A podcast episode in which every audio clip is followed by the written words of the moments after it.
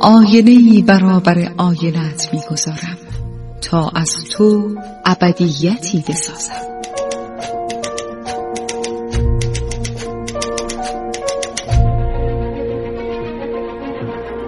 تالار آینه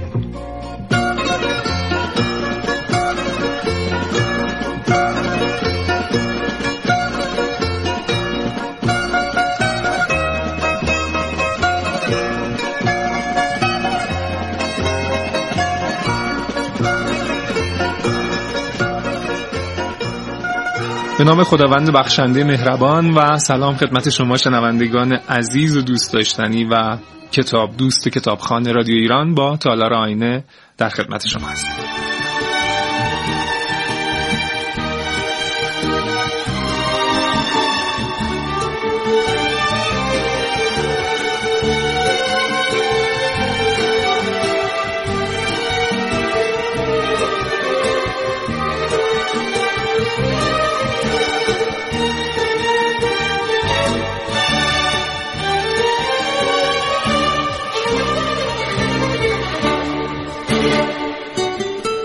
مثل همه برنامه های تالار آینه جناب شهاب شهرزاد عزیز در این برنامه حضور دارن و قراره که گفتگویی حول محور یک کتاب یا یک نویسنده بزرگ داشته باشیم و معرفی کتاب. جناب شهرزاد خیلی خوش اومدید. سلام به شما سعید مبشری عزیز و عرض سلام و ادب به همه دوستان عزیز شنونده به ویژه علاقمندان کتاب و کتابخانی در خدمتتونم.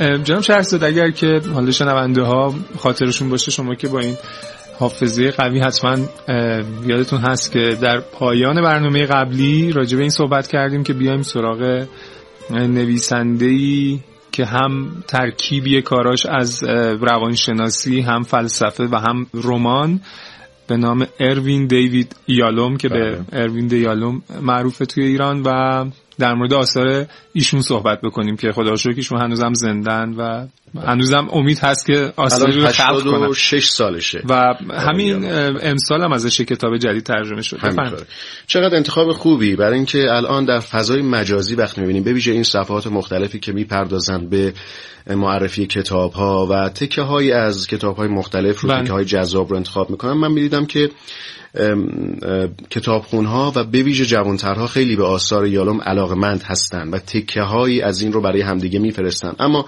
خب خیلی از دوستان ممکنه سرنوشت خود یالوم رو و نگاهی که به آثارش داشته و نوع در حقیقت آثارش رو هنوز باهاش از نزدیک آشنایی نداشته باشن.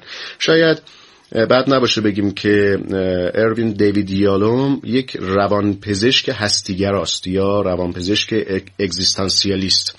به معنی اینکه اگر با اگزیستانسیالیست دوستان آشنا باشن در حقیقت چکیده مفهومی که این مکتب منتقل می‌کنه این است که هستی معنا و مفهومی ندارد مگر اینکه خود شخص خود ما به عنوان یک فرد به اون معنا و مفهوم بدیم. بنابراین اونجایی که با پوچگرایی این ممکنه نزدیک بشه یک دیوار جدی بینش هست بله. یعنی با پوچگرایی کاملا متفاوته یالوم به واسطه اینکه در بوستان رشته پزشکی خونده و بعد در رشته روانپزشکی فارغ تحصیل شده. بعد از سربازی رفته استاد دانشگاه دانشگاه استنفورد شده.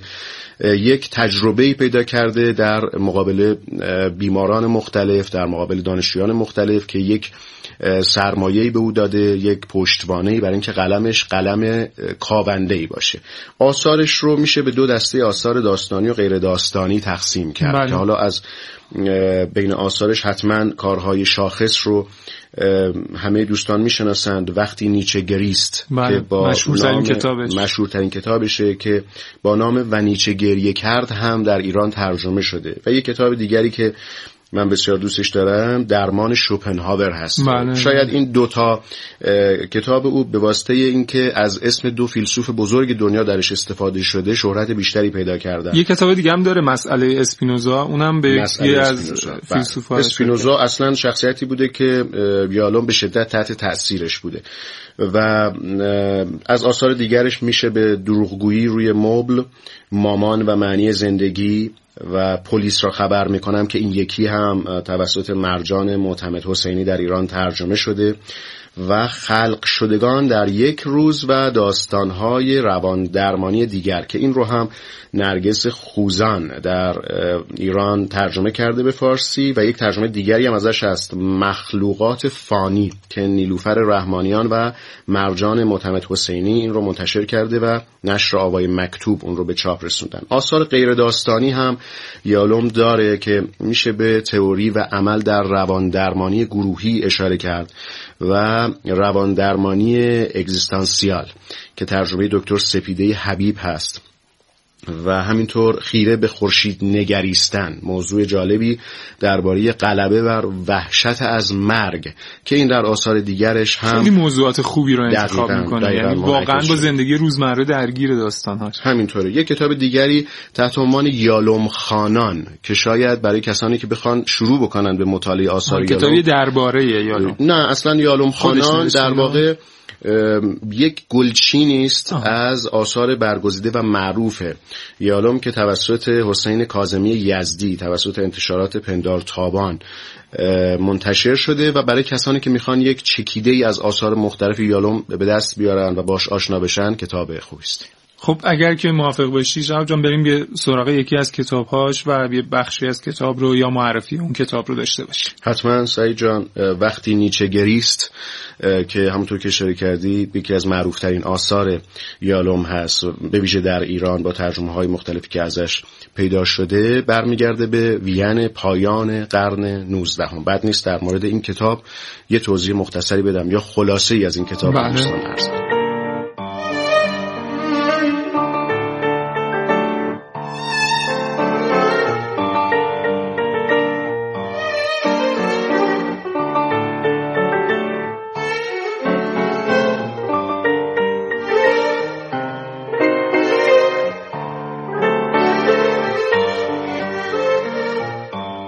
کتاب وقتی نیچه گریست با روایت جالبی روبرو میشیم که در این حال که به لحاظ داستانی واقعیت نداره اما شخصیت های اون همه واقعی هستند لو اندریاس سالومه که یک روانشناس و نویسنده روسه و با چهرهای معروفی در زمان خودش مثل ریلکه فروید نیچه در تماس بوده و بیشتر به خاطر علاقه نیچه به او مورد توجه هست. آمده تا یوزف بروئر رو ببینه. یوزف بروئر یک پزشک معروف اتریشی و استاد زیگموند فروید. و سالومه در حقیقت نگران سلامت نیچه است. همه می‌دونیم که نیچه در ده سال پایانی بله. عمرش گرفتاری ها و بیماری هایی داشت و اصلا به یک ازمهلال ذهن مبتلا شده بود. به همین دلیل اون میاد در این داستان تخیلی برای اینکه از یوزف بروئر کمک بگیره که به این اندیشمند بزرگ و تنها کمک بکنه تا از این بیماری و از این سردردهای شدید میگرنی کشنده نجات پیدا بکنه. ولی در این حال ماجرا این است که نیچه نباید اصلا از این جریان و دیدار بروئر و سالومه بویی ببره. بروئر تصمیم می‌گیره با یک روش جدید که خودش اصلا به همراه زیگموند فروید مبدع این روش هم هست و شناخته میشه به اسم بیان درمانی در روانکاوی استفاده بکنه و اون رو همون دوره هم بوده که روی یک بیمار دیگری آزمایش کرده بوده و به نتیجه رسیده. و می‌خواسته که نیچه رو هم با همون روش درمان بکنه. ولی فیلسوف مغرور آلمانی اصلا حاضر نیست روان خودش رو به دست یک پزشک بسپاره و در نهایت فقط ازش می‌خواد که روی جسمش کار بکنه و سلامت رو به او برگردونه. کوششه برای مطرح کردن مشکلات روحی نیچه راه به جایی نمی‌بره. سرانجام ترفند زیرکانه و البته خطرناک بروئر برای ورود به دنیای درونی نیچه سرآغاز دیدارهای پیاپی او و نیچه میشه. دیدارهایی که در اون قرار میشه هر کدوم از این دوتا دیگری رو درمان بکنن. یک ترفندی برای درمان نیچه. به این ترتیب بین بروئر دلسوز و آرام و نیچه حساس و خوددار یک دوئل گفتاری اتفاق میفته و هر چقدر که این دو به هم نزدیکتر میشن بروئر بیشتر متوجه میشه که فقط در صورتی می‌تونه نیچه رو معالجه بکنه که او اجازه این کار رو بهش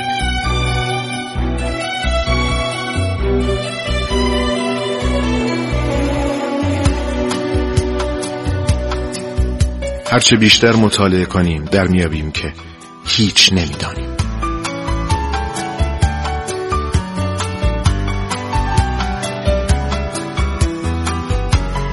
تالار آینه.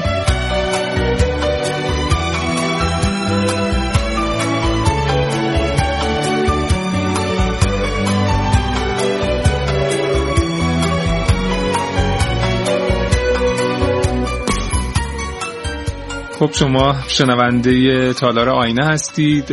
این برنامه اختصاص داره به معرفی آثار روانشناس و نویسنده بزرگ اروین دیوید دیالوم و من سعید مبشری در کنار جناب شهاب شهرزاد عزیز داریم در مورد این نویسنده گفتگو می‌کنیم شب جان وقتی که داشتی کتاب وقتی نیچه گریست رو معرفی می‌کردی واقعا من به اون دیالوگ ها برگشتم وقتی که داشتم این کتاب میخوندم. خیلی سبک نوشتن عجیب و جالبی داره که فکر می‌کنم منحصر به فردم هست. من ندیدم کسی اینطوری بنویسه و یه ابداع جدید داره. یعنی هم روانشناسی رو کاملا دقیق و منطبق بر اصولش مطرح می‌کنه تو کتاباش هم فلسفه رو. یعنی هیچ جا از فلسفه نیچه عدول نمی‌کنه و کسی بتونه بهش ایراد بگیره که آقا مثلا نیچه اینجوری حرف نمی‌زد یا این همچین نظراتی نداشت. دقیقا من به تاریخچه اصلا روانکاوی اشاره می‌کنه. مثلا حضور خود یوزف بروئر که یک روانشناس اهل اتریش بوده و جزو بهترین پزشکای اتریشی که نقش کلیدی توی اون کشف فیزیولوژی اعصاب بله بله. داشته کسی که در دهه 80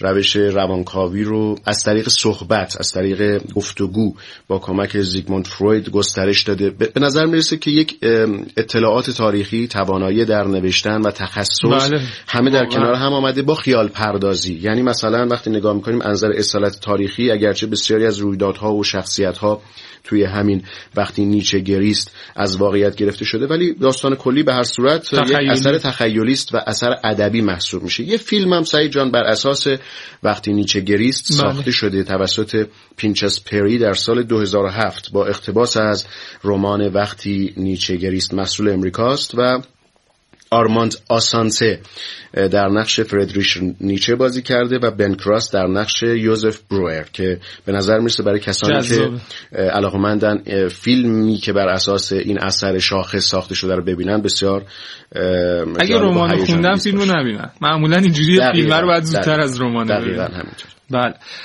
خیلی ممنونم. از نکاتی که مطرح کردین من یه تجربه شخصی هم جسارت می‌کنم در حضور شما بگم برای دوستانی که می‌خوان با آثار بیالوم آشناتر بشن و شروع کنن من پیشنهاد می‌کنم که با کتاب مامان و معنی زندگی شروع بکنن چون یه جور مبانی نوشتاری یالوم رو اونجا باهاش آشنا میشن کتابای دیگه شاید یه کمی سختتر باشه و باید پله پله با آثارش آشنا شد. اگر که نکته دیگه ای مونده جناب چرزاد فقط اشاره بکنیم که درمان شوپنهاور به عنوان دومین اثر معروف یالوم در ایران در ایران ترجمه شده. سپیده حبیب این رو در سال 91 ترجمه کرده. نشر قطره این رو منتشر کرده. حمید طوفانی و زهرا حسینیان یک بار دیگه این رو ترجمه کردن. و کیومرس پارساک به نظر می‌رسه بله. مترجم قدرتمندی هم هست. این رو در سال 94 ترجمه کرده. مرجان معتمد حسینی هم یک بار در سال 96 یعنی توجه مترجمین مختلف بوده. این درمان شوپنهاور در حقیقت روایت زندگی روانپزشکی است که به بیماری سرطان بدخیم مبتلا شده و بعد از یک وقفه کوتاه جلسات روان درمانی گروهیش رو ادامه میده تا تسلیم حراس از مرگ نشه و در این رهگذر نظرات آرتور شوپنهاور بله. که در واقع می شود گفت فیلسوف مورد علاقه یالوم هم بوده و روش تاثیرات جدی گذاشته اون رو هم مرور می‌کنه فیلسوف معاصری به نام فیلیپ که یک فرد منزوی است و به نوعی رونوشت شوپنهاور به یکی از گروه های درمانی روان درمانگر معروفی به اسم جولیوس وارد میشه که خودش به دلیل همونطور که عرض کردم به دلیل روبرویی با سرطان و مرگ حالا به مرور دوباره زندگی و کارش نشسته. اما اونجایی که به تفکر هستیگرایانه یالوم مربوط میشه از همینجا در حقیقت کاملا برای مخاطب روشن میشه. ابعاد مختلفش. فیلیپ آرزو داره با بکارگیری اندیشه های شوپنهاور به یک مشاور فلسفی بدل بشه و به همین منظور نیازمند سرپرستی جولیوسه. ولی جولیوس می‌خواد که به کمک اعضای گروه به فیلیپ یا فیلیپ شوپنهاور در واقع بقبولونه که این ارتباط انسانی است. که به زندگی معنا میبخشه کاری که هیچ کس برای شوپنهاور تاریخی انجام نداد. بسیار عالی و ممنونم از شما از شما شنونده های عزیز هم که با تالار آینه امشب همراه بودید. تشکر می‌کنم. فرصت کمه در مورد این کتاب ها و این نویسنده های بزرگ که حرف می‌زنیم. شما هم اگر نکته ای به نظرتون می‌رسه با 3900 در ارتباط باشید و حتما تالار آینه های بعدی رو هم پیگیری بفرمایید. شبتون خیر و خدا نگهدار.